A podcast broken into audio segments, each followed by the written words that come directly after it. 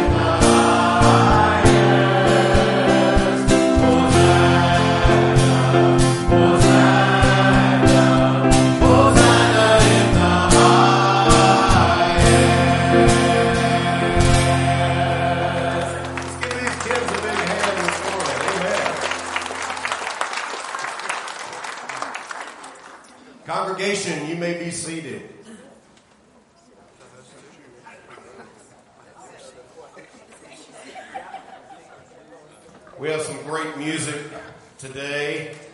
Uh, the choir is about to bring a beautiful piece uh, entitled How Beautiful. Um, then we have one more congregational song. And then uh, Joe Reed, he and Kathy uh, joined our fellowship a little over a year ago. And uh, Joe's been singing in our choir. Um, if you uh, know anything about NFL football, you may recognize that name, but you can ask him about that if you're interested.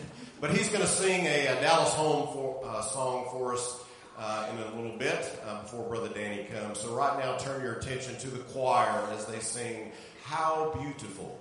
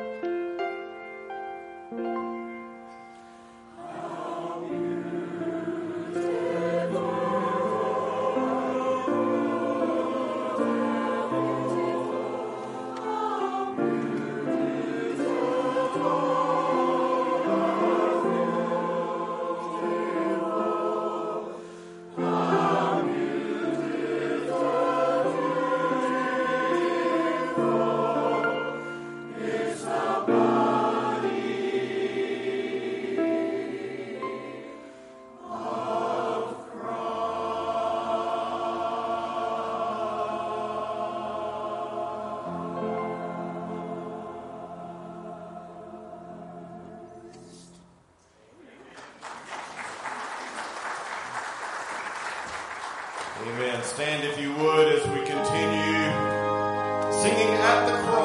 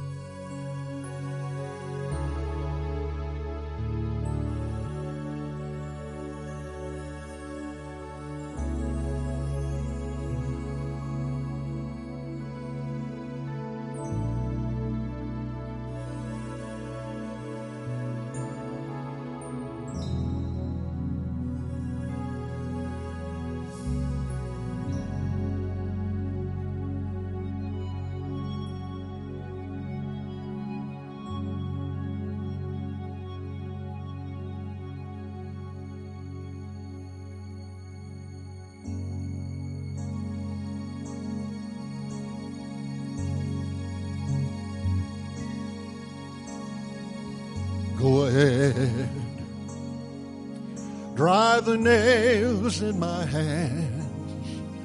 Laugh at me where you stand. Go ahead and say it isn't me.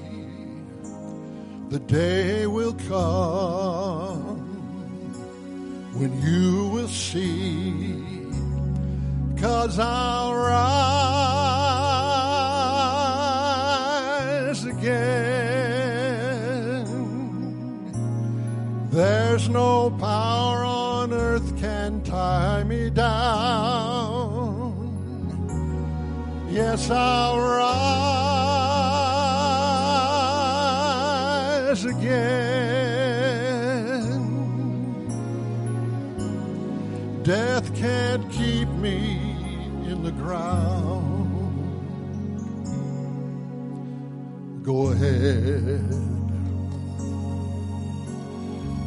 my name. My love for you is still the same. Go ahead and bury me. But very soon I will Cause I'll rise again. There's no power on earth can tie me down. Yes, I'll rise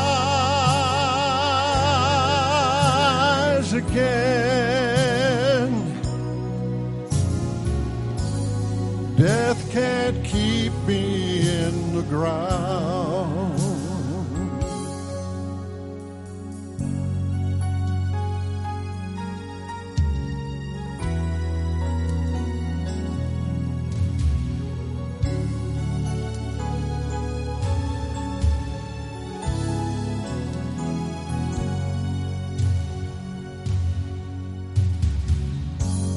ahead and say I'm dead and gone. But you will see that you were wrong. Go ahead. Try to hide the sun, but all will see that I'm the one. Cause I'll come again. There's no power on earth can keep me back. Yes, I'll come again. Come to take my people back. Yes, I'll come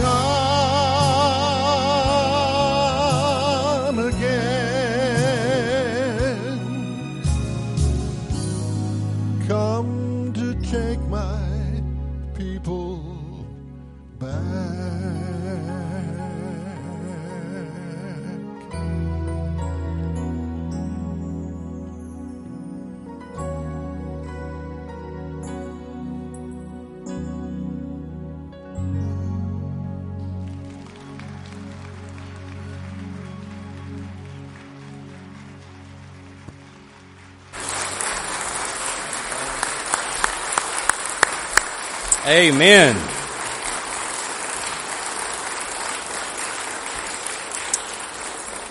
Joe Reed, thank you so much. Uh, what a blessing that you are, you and your sweet wife, to our church. I hope you see the irony of this moment, folks. You have a former NFL quarterback and a former junior high quarterback taking the same stage. And, and um, so I am very excited for this moment. Uh, Joe, we love you. Thank you for singing. And um, Joe has a wonderful testimony and a wonderful ministry, and we appreciate um, him sharing that with us. And we're deeply grateful that God brought y'all to to our church and our family. So thank you for being here today. Also, I want to share on behalf of our family a huge thank you to the shower that you offered um, to um, the bride to be and the groom to be. They're not even sitting together today, um, so I hope everything's okay. Um, but uh, we are very thankful for the shower um, that was offered, the wedding shower yesterday. So thank you so much for loving and caring for them, and um, what a blessing that is. If you were one of the hostesses, thank you especially for all that you did. Here's how I want to begin this morning's sermon. There is something about every single one of us that desires completion. There is something about every single one of us that desires completion. It's common to all people, and, and this illustration um, offers us evidence. There was this great composer that loved to sleep late in the morning, and his family discovered there was only one way to wake him from his slumber. The wife would make her way to the downstairs piano where he composed all of his pieces and she would play three chords. But she only played three without the third and final complete, without the fourth and final completing chord. And because of that incomplete chord, the composer would toss and turn upstairs and finally race down the stairs to play the concluding chord that resolved the sequence. Folks, there is something in all of us, right, that desires completion. Several years ago, I read about this optical illusion that if you draw a circle and do everything except close the gap of the full circle, that your eyes will actually see a completed circle. There's something in all of us, right, that desires completion. This morning we have the privilege of beginning this incredible march into Holy Week. There are some circles that refer to this as Passion Week because it's on this week that we consider and talk about and remember and think about the passion of the Christ. And on a week like this, those of us who follow Jesus Christ, we're going to remember many things. We're going to remember, as we are today, the triumphal entry into Jerusalem. We're going to remember the betrayal of Judas Iscariot. We're going to remember that moment that Christ was arrested in the Garden of Gethsemane. We're going to remember the mockery of a trial that he endured. We're going to think about the words that Jesus spoke from the cross. Father, forgive them, for they do not know what they are doing. I am thirsty. My God, my God, why have you forsaken me? Jesus gave seven statements from the cross, but today it is the concluding comment. It's the one that brought everything to a close that's going to capture our attention. It's the words that bring completion today that seize our thoughts. It's those last words that Jesus cried, it is finished. Today I invite you to take your Bibles in hand with me as we remind ourselves of this very moment in the Gospel of John chapter 19. If you would not mind, please stand as we honor the reading of God's Word today. John 19 verse 28, 29, and 30, titled The Death of Jesus. John writes these words. He said, later knowing that all was now completed, and so that the scripture would be fulfilled, Jesus said, I am thirsty. A jar of wine vinegar was there, so they soaked a sponge in it, put the sponge on a stalk of the hyssop plant, and they lifted it to Jesus' lips. When he had received this drink, Jesus said, It is finished. And with that he bowed his head and he gave up his spirit. Let's pray together. Jesus, as we remember this moment, as we think about what this means, God help us to realize that this was the completion of a life, a perfect life. This was a completion of a task that Jesus was sent on from heaven. This was the completion of what it took that our sins might be forgiven. God help us to listen well and hear your voice. We pray in Jesus' name. Amen. You may be seated. The text says that Jesus cried out. Now, John doesn't specifically say that, but the other gospel writers do. Matthew says Jesus gave a loud cry and he breathed his last. The Gospel of Mark says then Jesus gave a loud cry and he died. Uh, Luke offers then Jesus gave a loud cry and John seems compelled though to not tell us the word cry, but to tell us what the cry was. The cry Jesus gave was one Greek word. It was the word tetelestai. Turn to your friend right now beside you and say, tetelestai. What does it mean? Well, we know what it means. It's translated for us in the text today. It means it is finished. An alternate definition, it has been achieved. It has been accomplished. It's an amazing word. It speaks of a work that's been fulfilled, a purpose that's been reached, a goal that's been grasped. And the question that I want to ask today is what can we say about this word?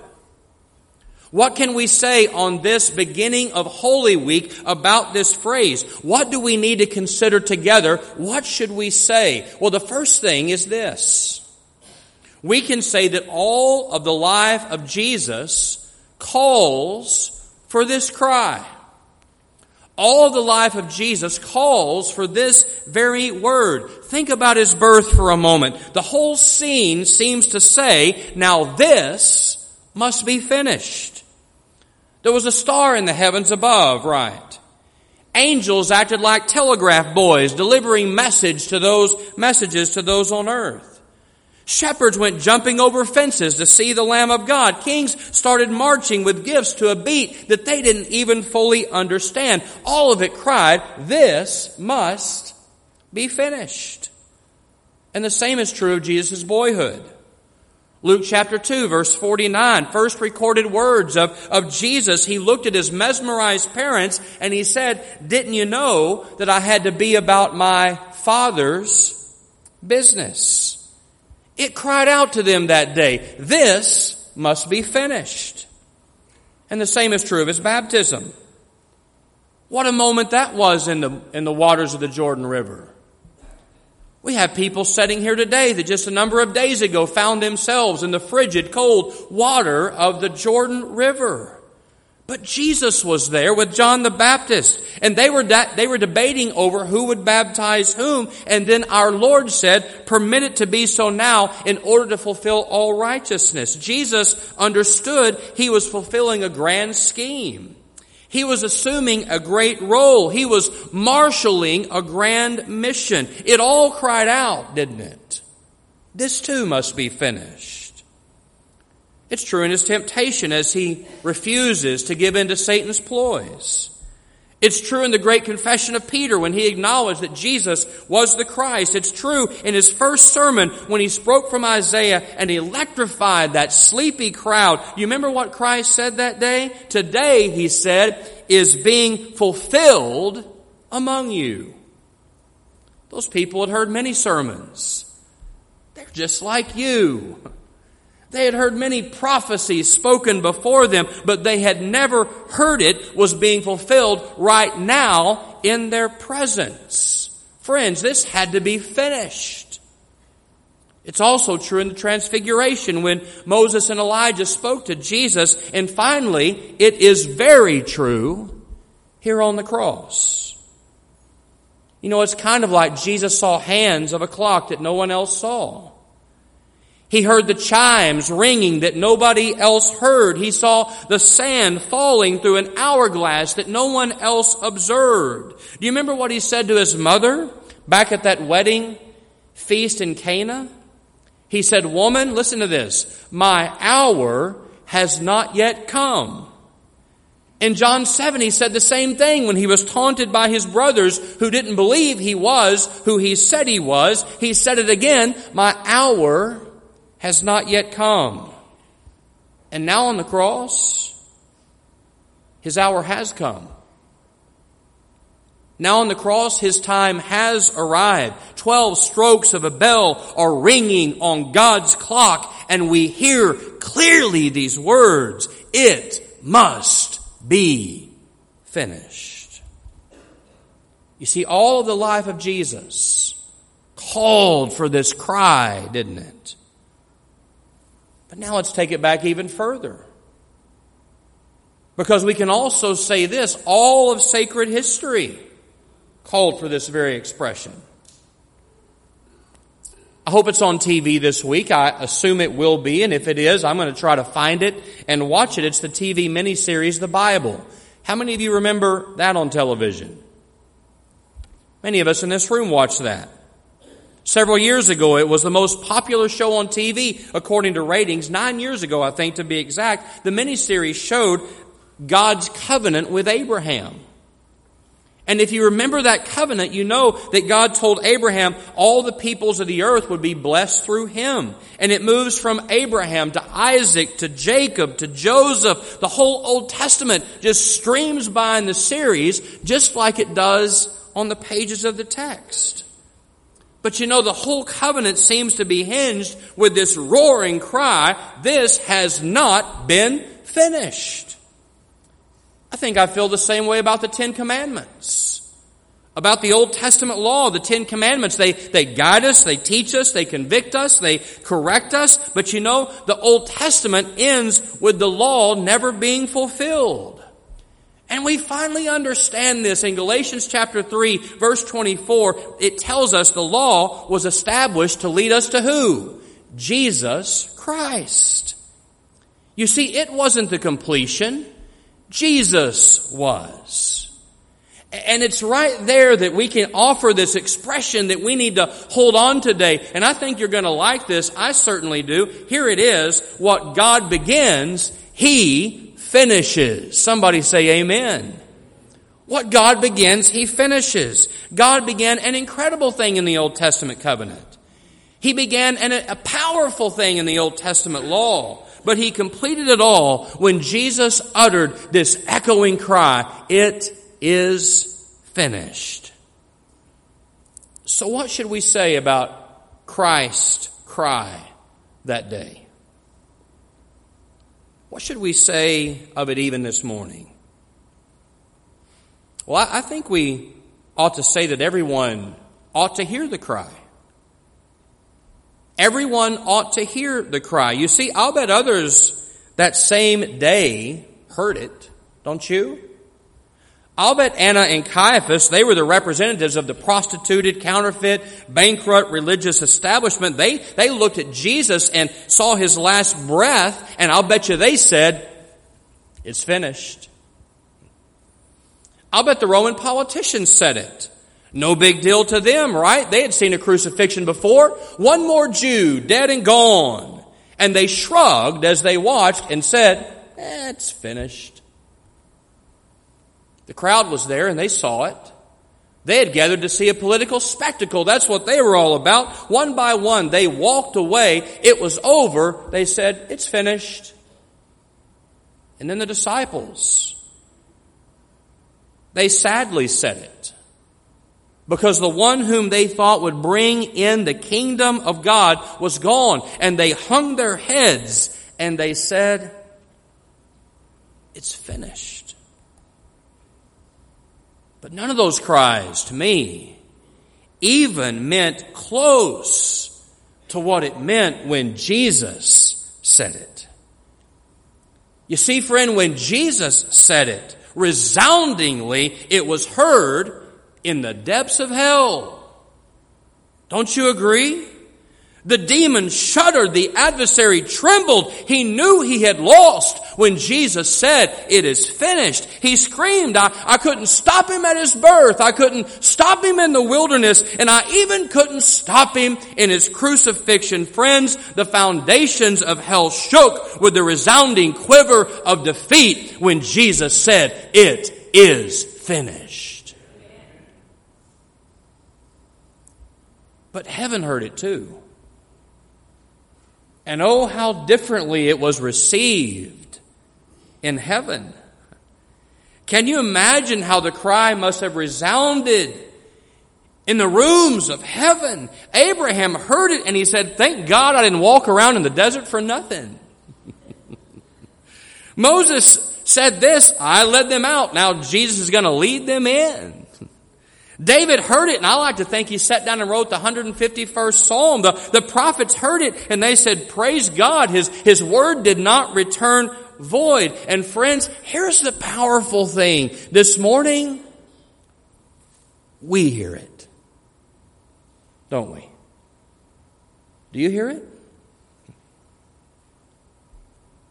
And when we hear it, and I hear it, and you hear it, we recognize there's powerful application for us.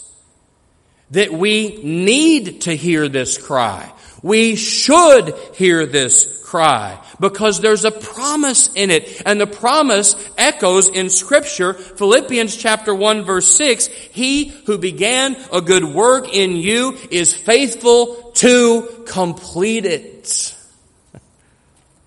Folks, that's how God works.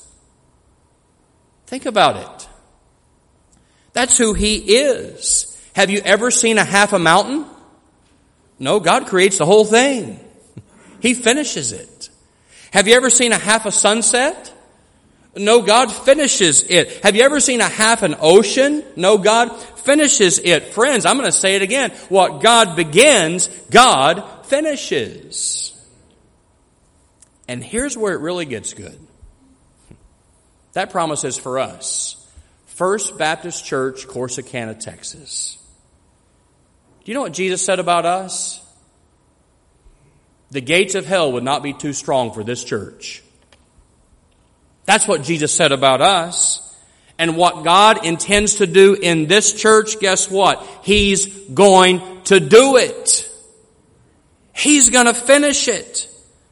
And I pray that, that to God that FBC Corsicana will endure until the shout of the archangel and the trumpet of God resounds. And maybe that's going to be while I'm pastor here. Maybe it's going to be while you're a church member here in this congregation. And if, if that's true, we're all going to be able to hear and then say, it is finished. Together we'll say it. But if it's a hundred years from now, and I'm no longer the pastor and you're no longer the people, whoever they are and whoever he is, right? They'll still be able to say those words. This church will be able to say it is finished. Folks, this phrase is something. It's amazing. It's encouragement to us as individual believers. It is encouragement to churches in our, our mission and our message. But more than anything, it is the shadow and the tension that fell over the earthly life of Jesus. So to close, think about this.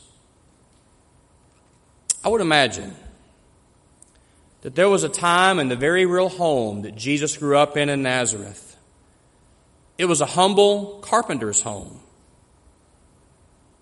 And I would imagine there was a time when the incarnate Son of God, humbly and quietly out in his daddy's workshop, picked up a piece of scrap lumber and a spare iron nail from the floor, and he, imitating his dad, hammered two pieces of wood together, just as millions of little boys since then have done. And I'll bet he brought it to his daddy. And I'll bet he said, See, daddy, it's finished. But then, as a 33 year old man, he picked up another piece of wood, didn't he? And this time, others drove the nails right through his hands and his feet. And at the end of all that, he said the exact same words, this time totally different. He said, It is finished.